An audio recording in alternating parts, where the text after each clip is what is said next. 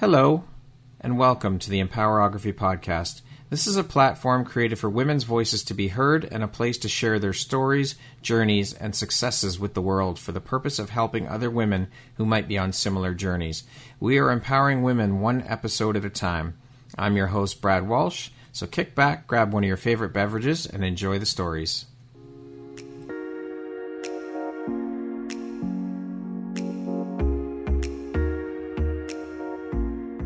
World needs to hear your message and your story, so don't deny the world of that gift within you that the universe has given you. Someone out there needs to hear your story because it will support them in feeling hope, inspired, and even transformed. Do you want to discover how I help get my clients out of their own way, show up, and confidently share their message? I would love to extend an invitation to you to join me in my free masterclass, Start Your Own Podcast from Idea to Implementation, on Wednesday, April 5th at 1 p.m. Eastern. You can find the registry link in the show notes. Hope to see you there. Hello there, Brad Walsh here, your host of the Empowerography podcast. Today, my guest is Amanda Kate. She is a kinesiologist, a mentor, a life coach, an author, a podcast host, and last but certainly not least, a mother. That is one hell of a resume. Amanda, how the fuck do you find the time for all of this? I mean, I would imagine that being a kinesiologist alone is one hell of a demanding job. So, never mind all the other hats you wear. So, how important is prioritization and organization to you, and how do you stay on top of things? Oh, look, for me, I think it really has been about listening to my body. That is the biggest thing I've learned over the last seven to 11 years has been you know, reading the signs and prioritizing my own health is the number one thing that allows me then to look after everybody else. And the roles, I guess, all merge and change anyway. You know, the author and soon to be podcast host is, you know, that side of things are standalone bits. But the kinesiology, life coaching, and mentorship sort of end up merging together because I bring in whatever skills I need for my clients at the time. Right. So that kind of merges into one job, even if people want, you know, either life coaching or kinesiology. The other bits that they need come in naturally anyway. And so, being a multi passionate entrepreneur and wearing so many hats, what does your morning routine look like? So actually, I was just mentioning it to you at the moment. This last Yeah. month has been a little bit crazy because I'm doing a couple of podcast interviews most mornings, or at least one. And then if I don't have those, then the rest of the day obviously flows exactly the same. I, I basically get up around five five thirty. Sometimes I'll do some yoga or work. Then I take my dog for a walk once the sun comes up. So that's usually about two hours. I do about I think it's about 10 minutes to drive to the beach where I walk him because I don't Yeah. walk him at the beach that's a few hundred meters from me because it's not off lead. And my dog's terrible on lead because I'm so used to having him free reign. So we go up to the dog leash free beach because it is super long. Like it's probably five, six, seven kilometers long. Oh, wow. And I walk basically up to two to three of those beaches. And so it's about a seven and a half K round trip. And in the middle, there's this fabulous cafe where my community that saved my mental health through lockdown is, all the ah. many lockdowns we had in Melbourne. And so walk up there and get a chai with him every morning and then come back and hose him off and get myself ready for work. And yeah, I just love it. It grounds me. Doesn't matter what the weather's doing, I'm out there. So I've got a big, what they call a Nordic robe, which is a windproof, waterproof, knee length jacket. So all weathers, I'm sorted. Love it. And I'm sure he thanks you for all of that too. Oh my God. Do you know, it means that when I've got interviews or when I've got clients, he basically just sleeps in my room the rest of the day. it's a dog's life. hmm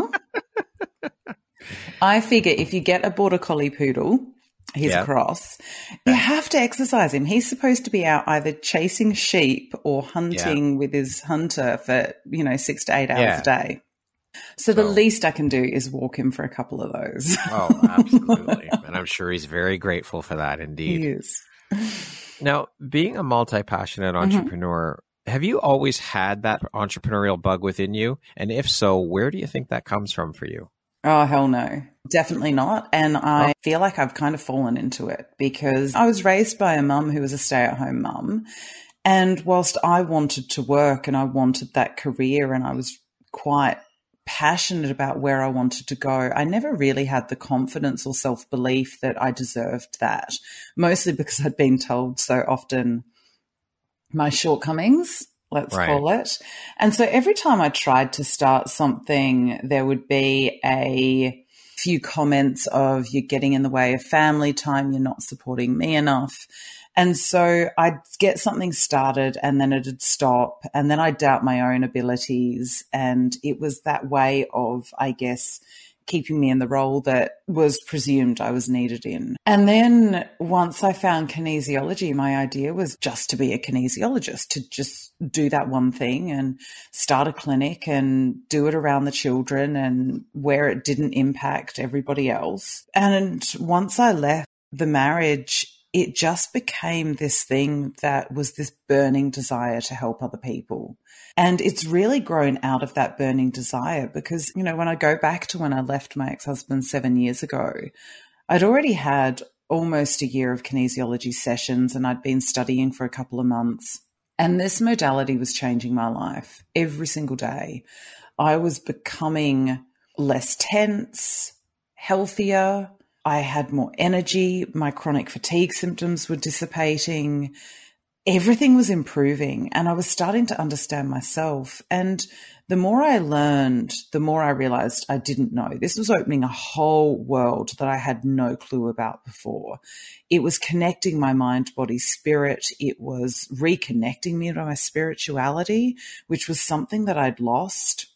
It reconnected me to all these parts of myself that I'd lost, suppressed, forgotten I had. And it was blowing my mind.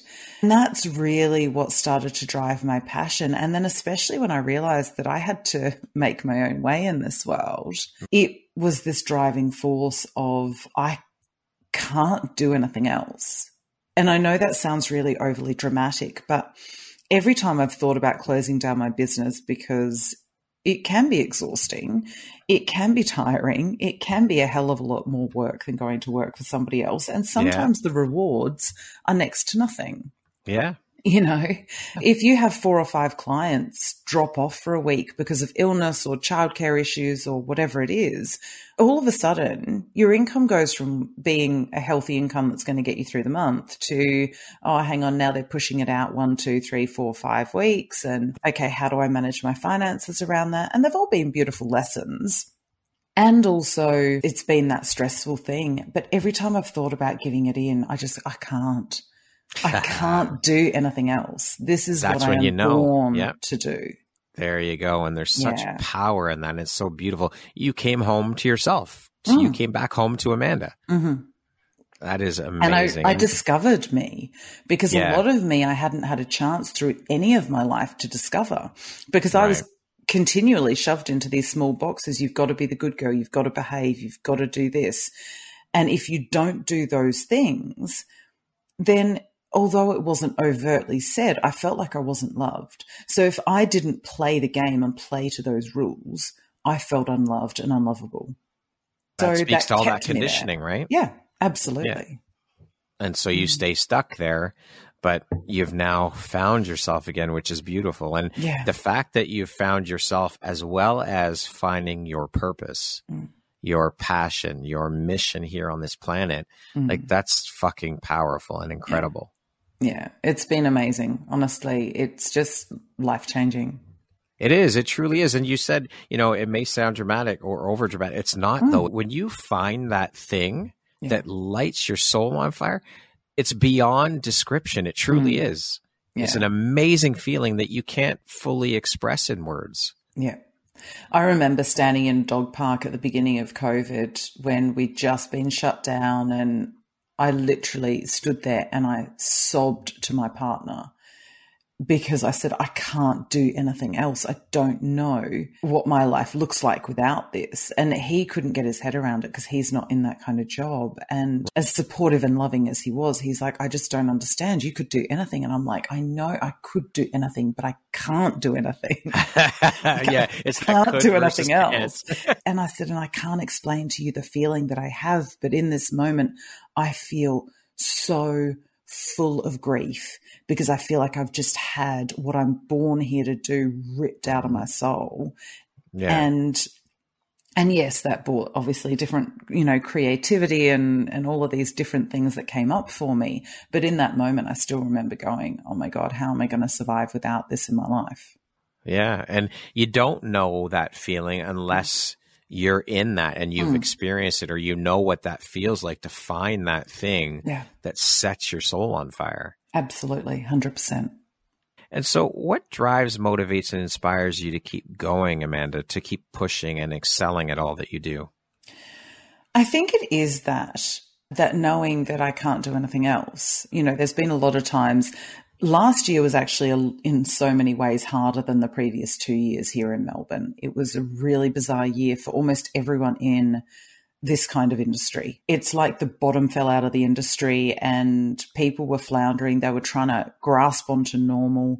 They were trying to deny their trauma and grief from the last couple of years. It's a very different place to a lot of other places in the world right now because it was so traumatized by such severity in lockdowns. And that really changed the landscape. And a lot of people have noticed it, even if they're not in this kind of industry. But I know a lot of coaches who shut down their businesses. I know a lot of people who took on extra part time work.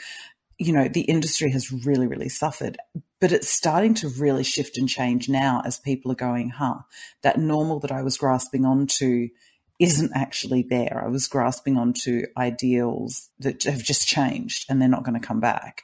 And so now they're going, oh crap, now I need help navigating because I need to know what this landscape looks like. New normal. Yeah. yeah. Yeah. And so, what inspired your journey into the world of kinesiology? Did this journey for you begin with some of your own personal struggles? Always. I don't know any coach or person in the healing arts who hasn't gone through their trauma and been led there by it. So for me, it was definitely having chronic fatigue. It was the toxic marriage. It was the emotional abuse, the psychological abuse, all of that side of things that had diminished who I was as a person. And at the time, I felt it had broken me. But that brokenness wasn't actually brokenness, it was just a cracking open to allow this new life in. But that was really what got me started on the journey because I needed, I still remember my first kinesiology session. I walked into my kinesiologist and said, I need to fix myself enough because I'm broken. And if I fix myself enough, I can save my marriage. Wow. That's profound that's pretty screwed up actually when you when you look at it but it does I, I, used to joke with them that they saw me and just went cha-ching. We've got a live one. I know. They are the most beautiful human being and uh, they actually became one of my teachers. So I was seeing them as my main kinesiologist for about five years, and they became my teacher towards the end of my diploma and through my advanced diploma. So we had a lot of laughs about that. they just looked at me and they kept saying, "I just can't believe." This woman compared to the one who walked into my office. It's and that's transformation. That's beautiful. Yeah. Mm.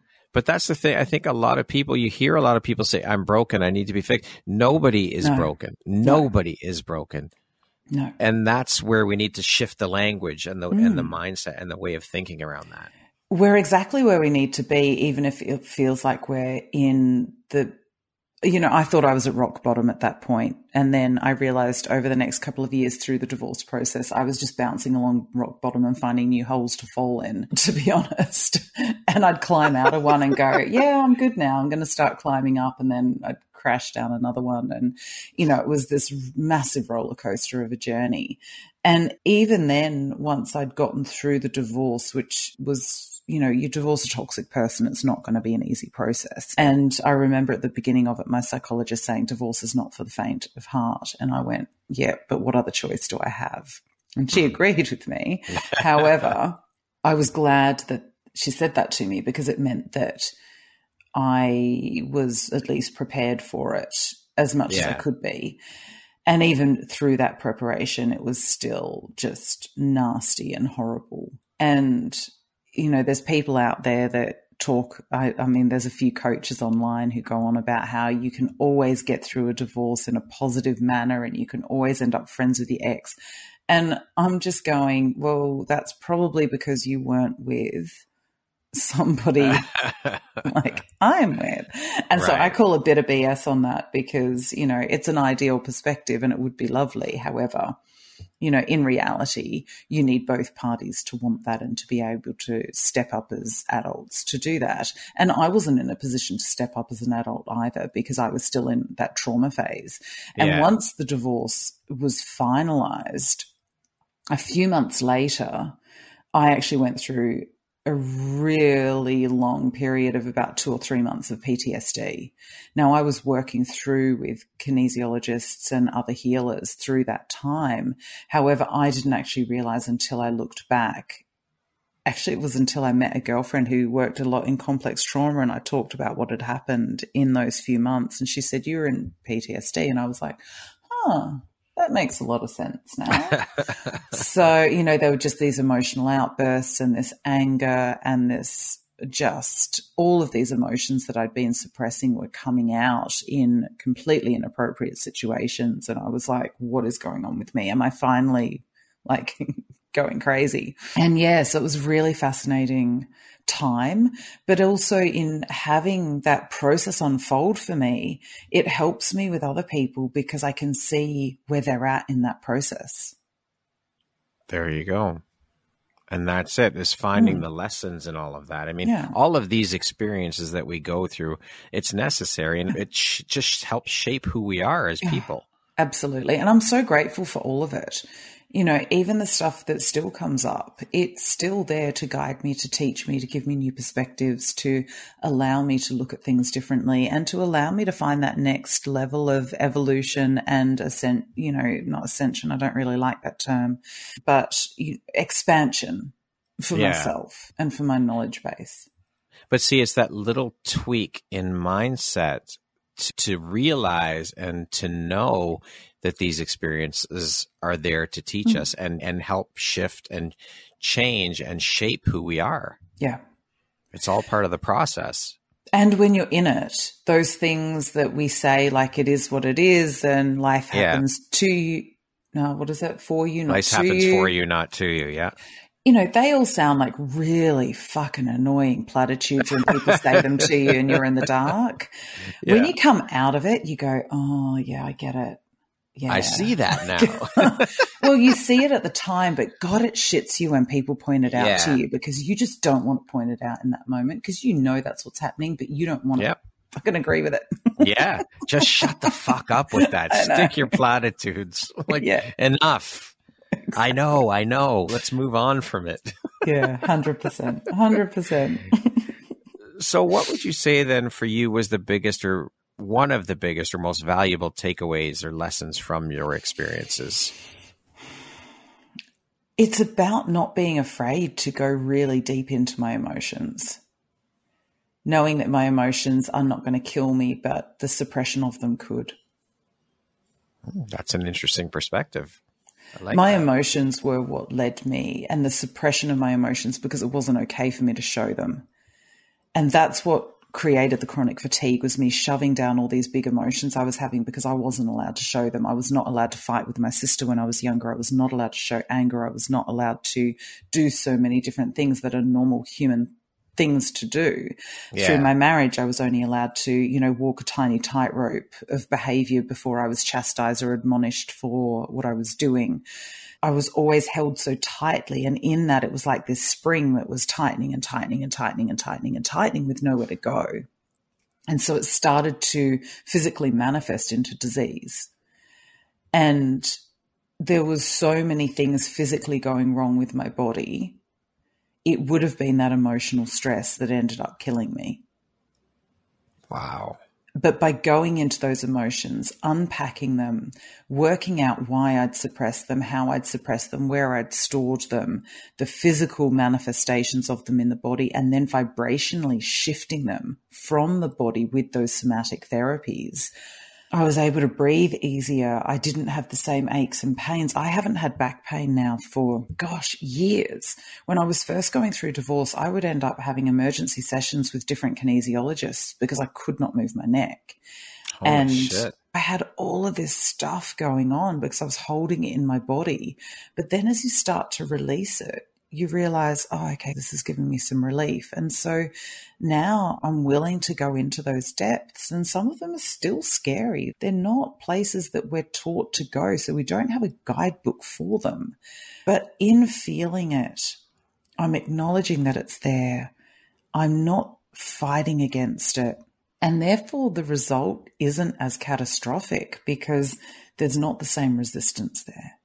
Shit. I mean, that's a big thing is that because a lot of people don't want to Yeah. look within and do that self work Mhm. because they're scared of what they're going to find and what they're going to see inside when they take a look. When they peel back those layers and look, it's like, oh shit, here we Yeah, go. yeah. And people think it's a Pandora's box that once you open, it's all going to come spewing out all at once, and it's it's going to be horrendous. But when you're working with the right professionals, and this is something that I have always surrounded myself with, are people that who can help me that I trust to walk with me through those times. So yeah, there's stuff I do on my own, and also there's a whole bunch of stuff that I go to professionals for. And Well, yeah. no, go ahead, Amanda. I'll say it after. Go ahead. No, no, no. It was it was exactly that. It was just having that internal and external scaffolding, the internal tools and the external support. I like that you said that because that's something that is very important to stress. And I think that we as humans, because of conditioning again, we think that to ask for help is to show weakness. Yeah. And we need that. We are not, I don't give a fuck what anybody says. We're not Mhm. meant to do this journey of life, of entrepreneurship, of any of it alone. Hell we no. need support. You cannot do it alone. Yes, mm. there are certain things that you have to do by yourself. You have to start the process of doing the work, doing the self work. And no one else is going to do or can do that for you, but you need that support Yeah. to get through it, to continue on that path. And there's no shame in asking for help. It's not a sign of weakness. I think it's a fucking sign of strength. And I think the other thing to really mention in there is most people will spend more time researching the new car they're going to buy or their new pair of shoes than they Yeah. will their mental health and spiritual health practitioners.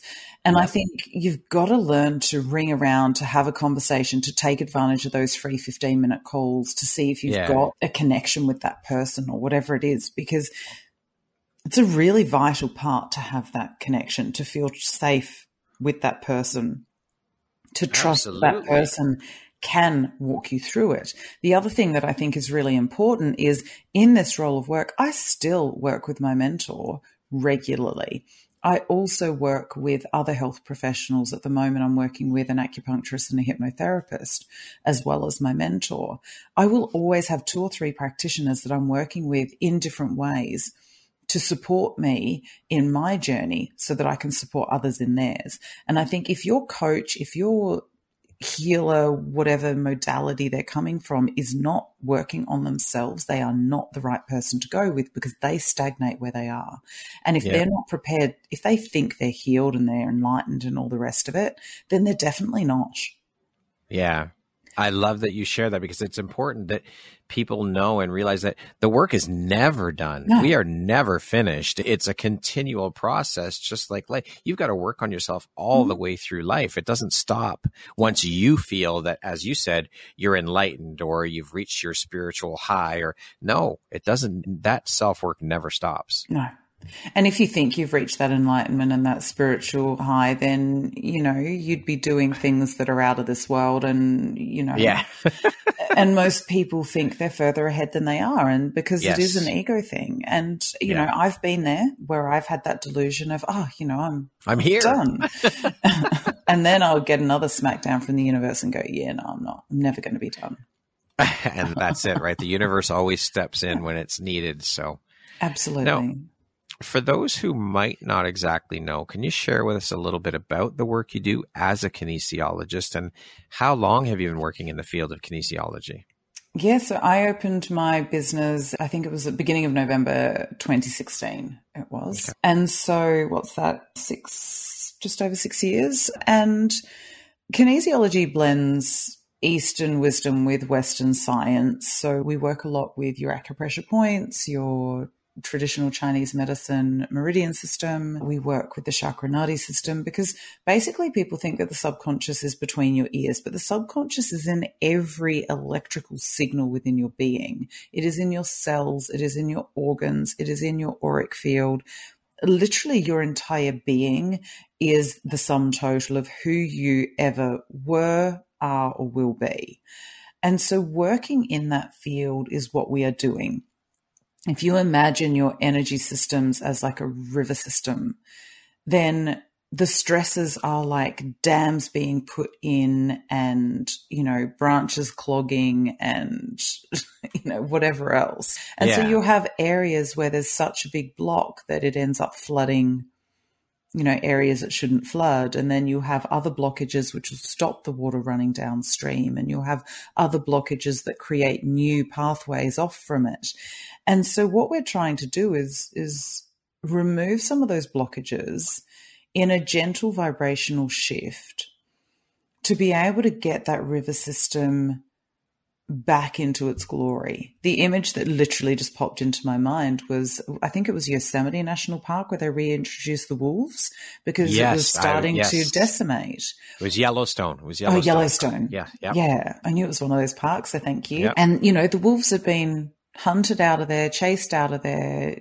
You know, they re and then it became a wasteland because there was no predators to kill the other animals that were damaging the national park. They bring in the wolves and it's gone back. The rivers have, you know, started flowing again the ground is being churned over again, the grasses, and watching videos of it is phenomenal. They've actually got a few times lapse videos, but that's sort of what we're doing to your body is we're replenishing that natural order of things. And realistically, and I keep coming back to this question, you know, what is us and what is our trauma patterning and our conditioning? Because realistically, we are the sum total of all of it. And what we're wanting to do is start recognizing which bits of us are unresourceful and which bits of us we perhaps like to have more resources in because we can't erase our history. What we can do is we can change the way that we react to it and respond to things in present time. And we can sit with the totality of who and what we are more comfortably. We can hold our shadows with love for the fact that they have given us safety or they have given us connection or they've just kept us alive to the next day, even if they are unresourceful. So for me, it's really going in. We're looking for the root cause of the trauma that is creating a disease in the moment. And we're changing that vibrational programming. We're bringing out from that subconscious mind into the conscious when it started, how it started, what emotion got it stuck there, what stories we're feeding it. And then we can bring in a vibrational remedy to change that vibrational pattern in the body so that it sits more easily.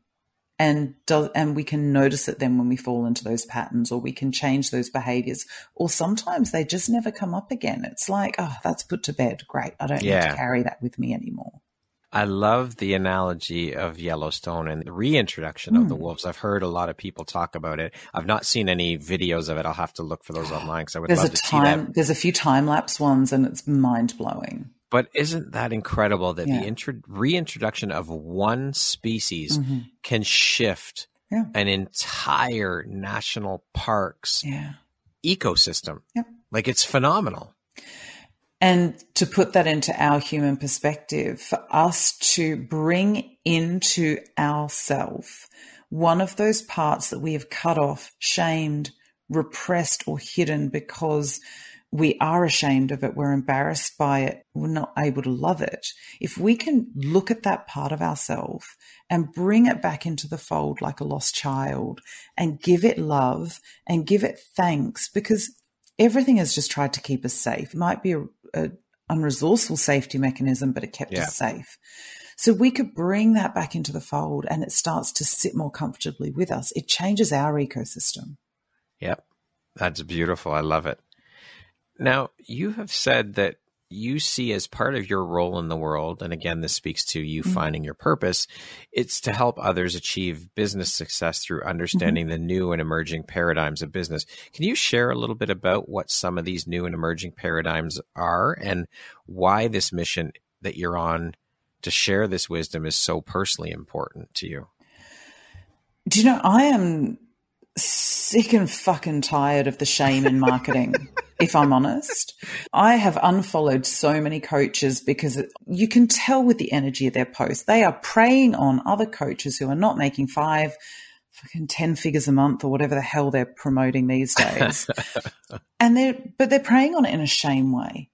And yeah. it's the reason that they are making that five, six figures a month is because they are bringing in people who are being shamed that they're not doing enough, that they're not good enough, that they're not finding clients in the right way, that they're not attracting the right people, they're shaming people. You know what? You might have four or five really incredible clients who you're meant to work with. Yeah. Great. You know what? Celebrate them, do the work with them. But people are going, well, that's not enough. I'm not enough. I'm not doing well enough. So then they sign up for these courses. You know, that's how these coaches are making their money by right. preying on that shame. How many success stories come out of that? Because you can tell they might pick one, two, five success stories in how long you've been running it. I just get really, ugh, the energy behind it is yeah. just disgusting. And I see it all the time with all of these healers. You know, they're talking about hacking your nervous system. You cannot hack your nervous system. Your nervous system will not calm down if you feel unsafe. So until we deal with what you are not feeling safe about, your nervous system cannot be hacked. I'm sorry. There mm-hmm. is no shortcut. Yeah. And all of these people out there selling shortcuts and selling this, it is all preying on our vulnerability. It is preying on our unhealed nature. It is preying on our shame and our embarrassment and our guilt and all of those things and is poking on it. I also don't agree with poking on pain points. Yes, I want to tell you what I do, but I don't want to go, you're in this pain and I'm going to work it into you to make you feel more painful so that then you buy my product. No. Yeah. And you know what? People who sell courses, oh, it's usually fourteen nine nine five, but for today I'll give it for three nine nine seven. You know what? It's worth three nine nine seven. Otherwise, you'd sell it for fifteen grand. I'm sorry. Yes, like, don't bullshit me. And so all of this just it feels skeevy, it feels patriarchal, it feels shaming, it feels old school, and it does not feel like it fits with the way that the earth needs to go, which is a higher I don't want to say higher vibration, a more coherent energetic structure. Yeah.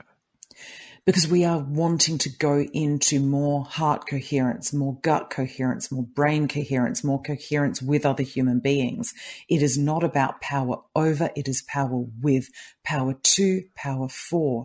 It is us realizing that the rising tide raises all of the boats. Preach, Amanda. I fucking oh my it. god, I'm sorry. Can you tell I've got no, a bee in my bonnet? No, it's true, but I love it though. I think it's brilliant. I think a lot of the coaching industry needs to be fucking called out.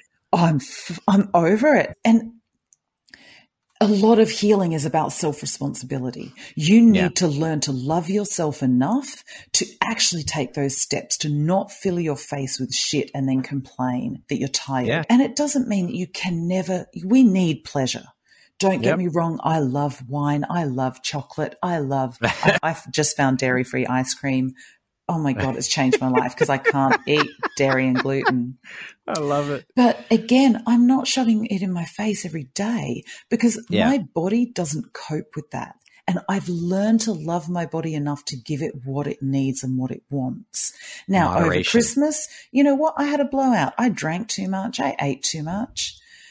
But you know what? Now it's come into it, and I'm going, great, that's done now until the next celebration or whenever it yeah. is I decide I'm going to do my next blowout. And yep. again, some people might say that's not. I call it, I heard the words the other day, moderate hedonism. I'm all up for that. Yeah. You know, it's not about denying ourselves pleasure. It is working out why we're doing it in the first place. When I emotionally eat, I know there's something much, much bigger going on. Love and it. when that self awareness, right? Yeah, absolutely.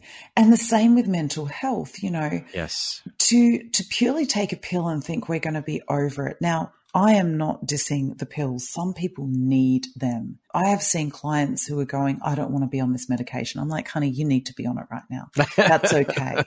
and that's yeah. okay. If you have that idea, you don't need to be on it forever, but right now it's helping you. So let's uh-huh. work out what the most beneficial thing for you is. And that is unpacking our trauma. It is gently working out what will make you feel safe in this world and how you can have that safety even when things are tumultuous around you. Yeah. Because that's sure. what our nervous system actually needs. And so it's calling out some of this BS in the and the victimhood in so much of it. Yeah. So they're really those big things that kind of drive me. I love it. Thank you for sharing that. I I agree with you. I think it's crazy the way people prey on hmm. other people in that way. You know, it yeah. needs to be called out. People need to be called and out. And you know what? Shit. I have had people who've gone to very big name motivational speakers and come home traumatized because they've had all these containers opened up, but they've not been closed down effectively. So they've got yeah. this energetic, just shitstorm going on in them. And they come to me and they're going, Oh my God, that I thought this would change my life. And I've just come out feeling worse than when I went in. It so it did great. change your life, just it, not in a good way. It was like they they went in and they got razzed up and they got all this excitement and motivation, but mm. in all of this release that they're doing and in all this, you know, hoopla and showbiz stuff, they've actually picked up all of this other shit that's flying around from other people releasing, you know, stuff. Yep. yep but they've come back and they feel so discombobulated and ungrounded and all over the place. Yeah. And I've had to, you know, work with them over a few sessions to get their energy systems back in coherence. Recalibrate. Mm. It's good for them that you're there to help them do that because feeling scattered and and discombobulated is is a horrible oh, fucking feeling. It's awful. It is. And you get enough of that in regular life anyway, let's face yes, it. Yes, exactly. You don't need one of these big, highfalutin, high, six figure coaches doing that for you. And especially when you've paid them big, yes. big money and all they're exactly. doing is opening up your trauma, not, not finding a way to, to safely contain your yeah. container, you know, and work with it in a way that you release it. It's released and then you're able to read, you know, change that vibrational structure so that you don't have those big gaping holes in your energy field that things For go, oh, sure. oh yeah, that that's a great place to come and live. yeah. Amanda, as a business mentor, mm. mindset is obviously a huge piece of mm.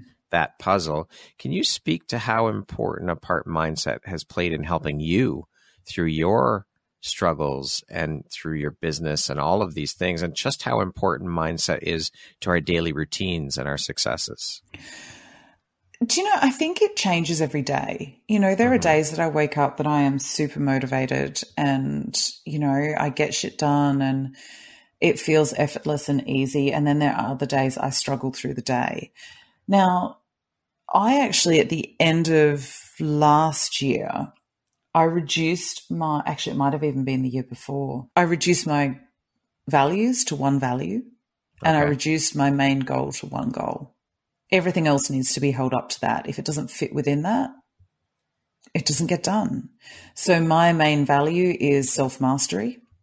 Okay. The more I master myself, the more I can master my reactions, my compassion, my empathy. I can be safe to explore my emotions. I can understand why my emotions are there. I can understand when I need to work with other people. And it then extends into others. I can be more empathic with others. I can be more compassionate with others. I can be more present with others because I can do that with myself. The main goal I have is that I choose to be of divine service to the collective conscious. Love it. Now, me having a beautiful hedonistic time over Christmas was actually me being of divine service. I had yeah. so much fun with my partner. We just had the best freaking time. We didn't do a lot. We were yeah. at home, we beach walked, we just had fun. And it was amazing. Now, if I continue th- that through when I'm working, not so great. So again, no. when I get back to work, that stops. It just stops. It has to. I can't work yeah. and do that. And self awareness. That's and it was so much fun. You know, it was it was just great. But then there's a time that that then needs to stop. Because I've done so much work on my trauma, there are times that I've, you know, used alcohol as a crutch and a numbing tool and all of that. And you know what? Sometimes I still consciously go, you know what? I've had enough today. I'm going to have a glass of wine and just numb out because I yeah. just don't want to cope with it. But I'm doing it consciously and I am in control of it. It is not in control of me. There's the key. And that's the big shift and change. The same with, you know, finding that dairy free ice cream. I found it just before Christmas. I had one before Christmas. I had one at the beginning of Jan because it was a hot day. You know, like it yeah. took me probably three, four weeks to eat those three. And I'm going, oh, okay. Whereas usually they'd be in the fridge and they'd be calling to me until they were yeah. all gone. now that doesn't happen anymore because again, I've I've worked out those emotional triggers. I understand that you know my energy is more coherent. I don't need to fill those gaps with those sorts of things anymore. Yeah. So it is a conscious choice. And that kind of healing is super achievable. And you've got to work at it and it takes time. There are no hacks to it you will take as long as you need to do it. And I think that mindset thing basically comes down to with that one goal, with that one value, I can hold everything up to that. If it doesn't fit, I need to ask myself, do I still feel like I need to do it or want to do it? And if mm-hmm. so, why? Yeah. How does it fit with these two things? There are no magic bullets. No. There are no get rich quick schemes or quick fixes or you have to be willing to put in the work period. Yeah. that's it. Yeah. There's no easy way. No hell no. And wouldn't it be nice if there was but sure you know but... i've done enough of this work you know even even people talking about smashing limiting beliefs i'm sorry my limiting beliefs are still there. My mm-hmm. I'm unlovable, my I'm unworthy, the I'm not good enough, the who are you to do that, they still come up. The difference is I have the volume switch because those limiting go. beliefs are still going to live there. Before I come on any podcast, it's like, who are you to go talk to them? What do you know? Yeah. Because guess whose voices they are? And I turn down that volume. I hear you. I know you're trying to keep me safe. And I'm still mm-hmm. going to do this anyway because I'm in control. I'm the adult. And those inner children and inner teens and inner younger versions of me know that I'm in control because I'm a grown ass woman.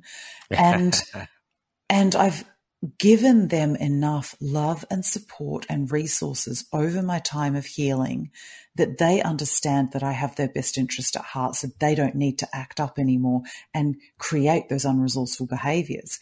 And when they do act up and I act unresourcefully, I can now look at them and go, okay, what do you need right now? Why are you feeling that you need to act up?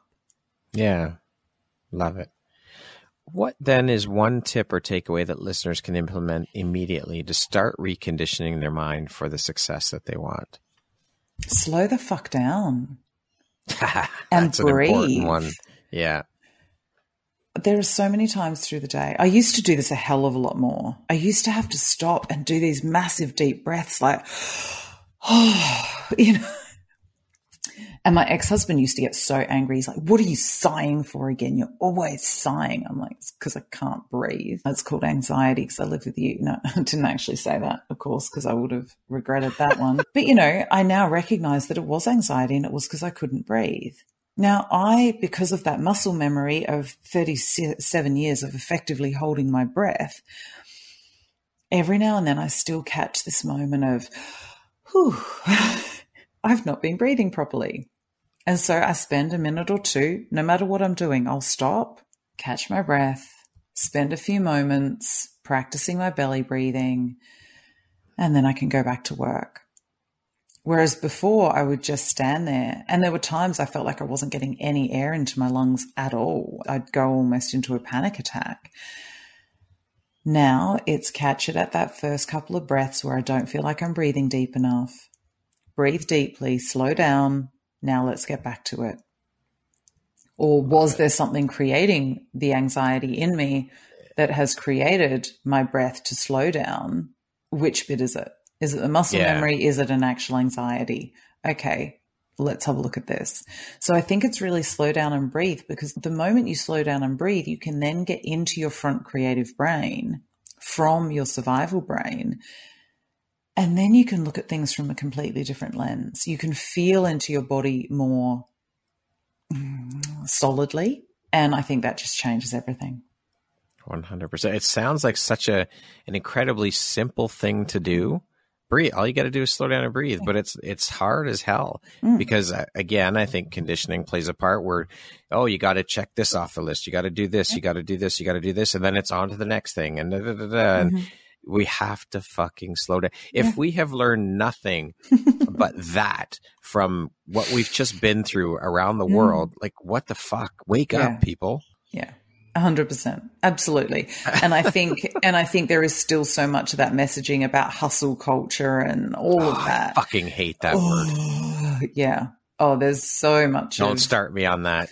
do you know, I actually keep making screenshots and things of posts that I want to go and talk about, but I, I have to leave enough time so that people don't realize it's their post I'm talking. But I've got all of these ones that I want to speak to because I we need to start calling out the bullshit. We need to yeah. start going. And and the thing is, a lot of healing is going back to basics that we know but we don't do because we think it doesn't work or because we've given up on doing it or because life's gotten too busy we can't be fucked with it. Yeah. But a lot of my healing has been coming back to basics. It's feeling the emotions, it's being present in my body, it is breathing, it is paying attention to what's going on it is, you know, if I come in and I'm feeling resentful after a day's work and I've had a long day and nobody's lifting a finger to help, well, why am I feeling resentful there? Mm-hmm. I actually have a voice. If I've had that harder day, you know what? I've got enough people with two arms and a consciousness that can come and help me with stuff. Yeah. So yeah. why am I not asking them? Why yeah. am I feeling like I have to do it all? Okay. You know what? Change it. It's time yeah. for me to speak up. It's time for me to do that. Now, again, it's taken me years to know that I am able to speak up, that I'm allowed to speak up. Mm-hmm. But then if I know that I'm allowed to speak up and then I choose not to, that's on me. Yeah, that's right. Radical self responsibility. Yeah, 100%. yeah. Yeah. now, as mentioned off the top, you're an author, Amanda. Mm-hmm. Can you share with us a little bit about the book you wrote, what it's all about, what inspired you to write the book? Yeah, absolutely. It is called Divine Messy Human. It is a spiritual guide to prioritizing internal truth over external influence. And the book had been in different iterations with different titles in my head from probably five years before I started writing it. It was a lot of the tools and techniques that I've learned, a lot of the theory I've learned, a lot of the practical stuff I've implemented to basically move me from this place of self hatred into self love. And so there's not a lot of my story in it, but there are some great examples either from myself or from clients to illustrate what I'm trying to say. And it talks about, you know, the way I think about spirituality. It does have that esoteric wisdom in it. It does get spiritual and it's also accessible enough for people who aren't, you know, don't consider themselves spiritual, because I believe everyone is spiritual. But for those who don't consider themselves spiritual, it is about them reconnecting to their spirit and that's all spirituality really is. It's our experience with the divine, and the divine lives in all of us. We are Absolutely. divine creatures. And so, again, even the title, the more we can acknowledge and accept our divinity and tap into that divine part of our nature, the more we accept and love our messiness and that we can learn to stop denying it, accept that it's there, and love it as a part of us, as the totality of who and what we are, the easier our human existence becomes. Love that. Now, I want to speak a little bit about entrepreneurship. Mm. And I mean, being an entrepreneur is obviously it's not for the faint of heart. It's a tough no. journey. And but it, it's so rewarding and i honestly could not imagine doing anything else but what is one piece of advice you would offer to someone who's thinking about making the leap into the world of entrepreneurship it's remember that almost every day you're going to want to quit your job. Honestly you know almost every day i go is this really what i want to do? Do i seriously want to keep doing this? And you know what? My my truthful honest answer is yes. So okay what do I need to do? Because I think we do with the financial often in insecurity or instability, especially in mine, you know, my diary, once you get about three weeks out, because most people when unless they're in a coaching program, most people will only book their next session when they come in for the one that they're in. So my diary, once you get past about three weeks, is pretty empty. And I just have to keep trusting that my clients will, the ones that drop off will be replaced by new ones and that, you know, that money just keeps appearing in my bank account for what I do. And that instability and insecurity is something that takes years to get used to and be okay with and sit with comfortably. And for a lot of people, that is the case. You know, they might be able to book a project or whatever it is that they can manage in whatever, you know, kind of work line they're doing. But when you look three, six, 12 months in advance, you may not know what your income is going to be. And that can be a really challenging place to live. For sure. And also, it's allowed me to build my trust with the universe. You know, those months that I've been going, seriously, I'm not going to make rent. And all of a sudden, I've had up to eight new clients book in in 48 hours. and that's gotten me through to get me my rent. Now that doesn't mm-hmm. happen all the time, but I'm not right. always, you know, not able to pay my rent every month. And so it's like, oh, oh, they are listening. Thank you guys, you know. yeah. Thanks for having my back. Yeah, we need a lot of trust. We need a lot of faith in uncertainty, and in so many ways the uncertainty is where the magic is. Yeah, for sure. What lights you up or excites you the most about being an entrepreneur? Do you know, I, I love my work with clients. I love seeing the shifts and changes in them. That for me is, is why I do what I do. It's what keeps me going. And even when I'm, you know, speaking to people over the other side of the world, you know what? I work online and a lot of the interviews that I've done have been with people in the States or in Europe. And people go, Well, why are you putting so much effort into that? And I'm going, Because they can be accessed from all over the world for a start, and so can I.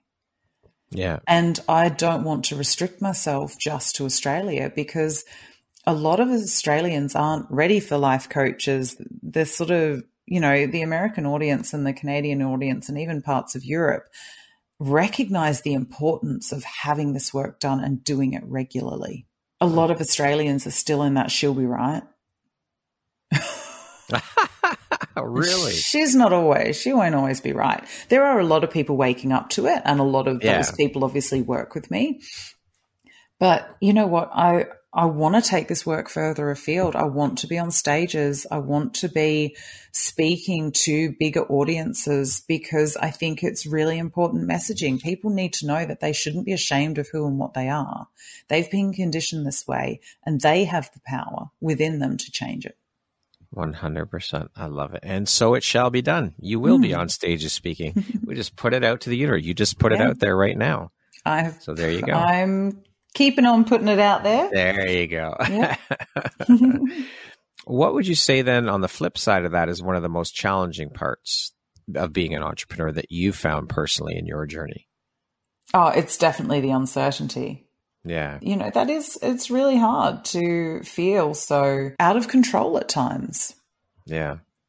And sure. yet it also brings up the creativity and it brings out some of the magic. So, you know, and it's also the things that you know, and my partner goes, I will never start a business having seen you in yours. because there are times I'll have a full week. And especially last year was a big year for this. And it wasn't just me, it was literally industry wide and especially Melbourne, because that's where I spoke to most of those healers. And some had been in business 20, 25 years. It's Yeah. just that no one was talking about it because no one was brave enough to. But of course, I tend to go into those conversations with people and they're going, it. Oh my God, I've never had this many cancellations. I've been in business 20 years. And even I was struggling to make ends meet. And I go, okay, so it wasn't just me then. Great Yeah.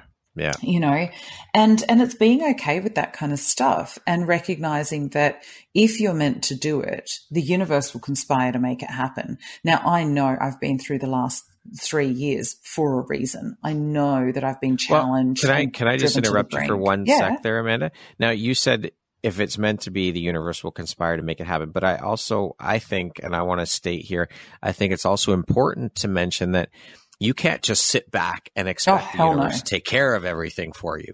I we mean, need inspired action Yes, exactly. So we can't just sit back and Hell okay, right, no. things have gone upside down, but I'm not going to do anything to recorrect or to course correct. I'm just going to let the universe do it for me. It doesn't Hmm. Yeah, work no. like that. No. And that's why I go, you know, the same thing with your vision boards, with your, you know, goal setting, with all of that. So many people put pipe dreams in and then don't take any actions against it. So what Yeah. I have is I have a vision of where I'm going. And that is, it may not be exactly clear, but I've got some broad brush strokes. So I know I want Yeah. to be on stage speaking. I know I'm going to be writing more books. Obviously, as we spoke earlier, I'm going to be starting my podcast. There are things that I am doing. So I have this general idea of where I'm going. The most important thing is actually because that could all change. There might be better ways for me to do all of this stuff. I just don't know them yet. So Yeah. I have this idea of how am I going to feel when I'm doing it, as I'm doing it, as I'm taking this work further afield. And I keep those feelings in my body, that feeling of excitement and freedom and being able to share this with the world because I know how excited I was when I was learning it. And there are more people who will feel that way when I am teaching them. So I get that feeling in my body. But then I ignore everything between those feelings when I kind of am on my way there and what is my next step? What is the next step I need to take?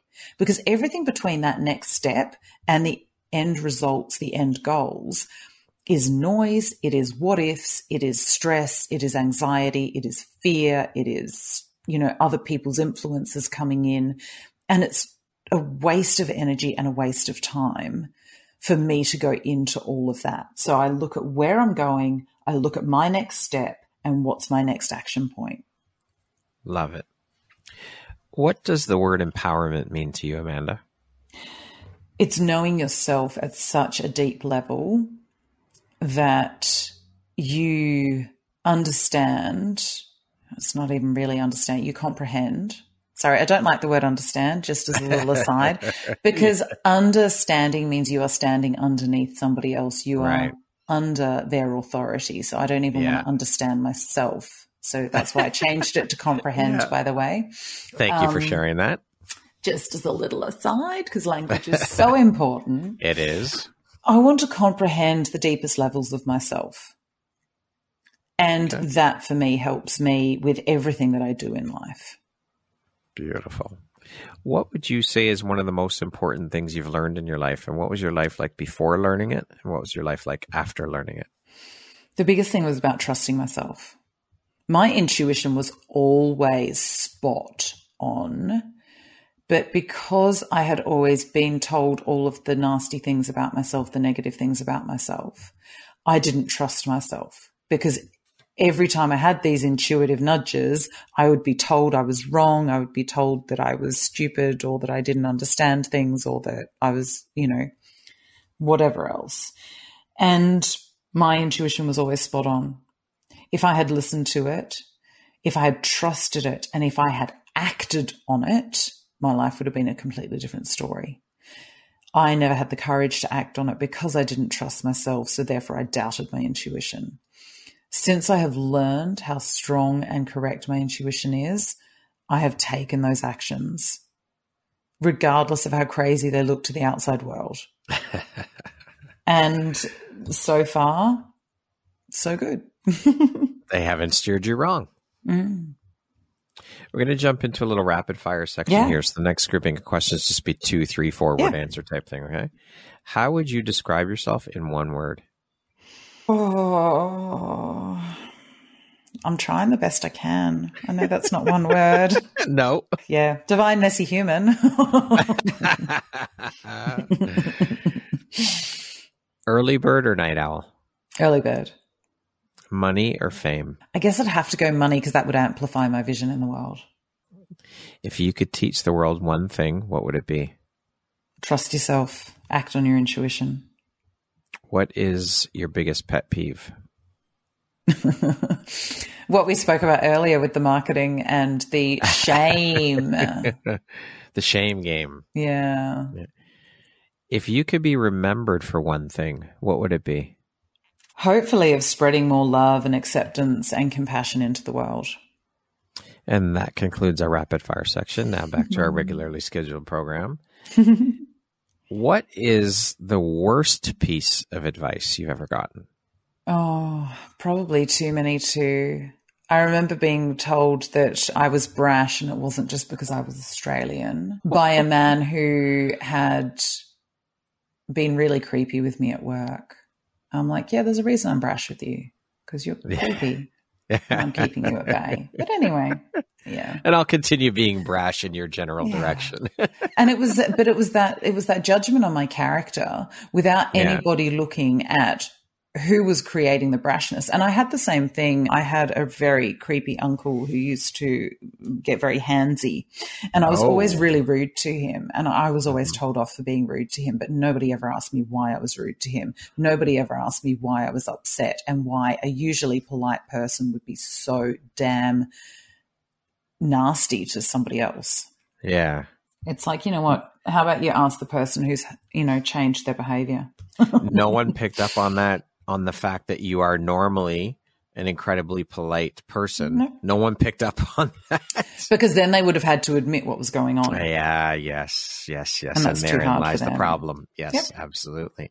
We can't do that. We've got to save face for the family. You can't do that. Can't admit that, things. No, absolutely not. what is something surprising you've learned about yourself in the last year? Oh, in the last year, I think it's that I can pretty much do anything when I put my mind to it, and I can, I can live with the uncertainty in a much more cohesive way. Okay. It doesn't need to be so jarring. Okay. In the last two years, what new belief, behavior, or habit has most improved your life? I have really transformed formed from mother the verb to mother the noun. So I'm doing less of the mothering and being mum more. and it has ah, been like transformative. That. That's a big shift. It's it's been huge, yeah. What is one lesson your career has taught you that you think everyone should learn at some point in their life? To not be afraid to go to the depths of your emotion, that you can heal from your past traumas. And that once you get to that state of feeling healed, you're not actually done because then there's expansion, there's growth, there's newer, you know, new ways of being that you can start stepping into, even Exploring, when you're not being informed yeah. by past trauma. Love it. If you had the opportunity to sit down and have a one hour conversation with one woman, any woman in the world, who would it be and why? I would love to speak to Brene Brown because I love her research on emotional fluency and vulnerability and shame. If you could go back and give your younger self one piece of advice, what would that piece of advice be? That your intuition is right and that if you act on it, your life will be so much easier. Lastly, Amanda, if you were to give your last 30 second speech to the world, your corner of the world, your tribe, your people, what would that last 30 seconds sound like? What words of wisdom would you impart? Learning to love yourself is the most valuable work you can do. And hire the right professionals to help you get there. Beautiful. Amanda, thank you so much for taking the time to be here with me today and for sharing a little bit about your story and your journey. It has been an absolute pleasure and honor to sit down and have the opportunity to speak with you. I have thoroughly enjoyed our conversation. There's been a lot of laughs, a lot of fun. You are a beautiful, bright light shining out into the world. So thank you for being part of the Empowerography community and for being a guest today. I appreciate you. Oh, thank you so much. I, I've really appreciated our connection and I love all of our chats that we've had. It's just been an incredible addition to my life. So thank you for the work you do. My pleasure. Once again, my name is Brad Walsh, host of your Empowerography podcast. Today, my guest has been Amanda Kate. She is a kinesiologist, a mentor, a life coach, an author, a podcast host, newly crowned podcast host, and last but certainly not least, a mother. Thank you once again, Amanda. It's been an absolute pleasure. I hope you have an amazing rest of the day. Ah, thank you. You too.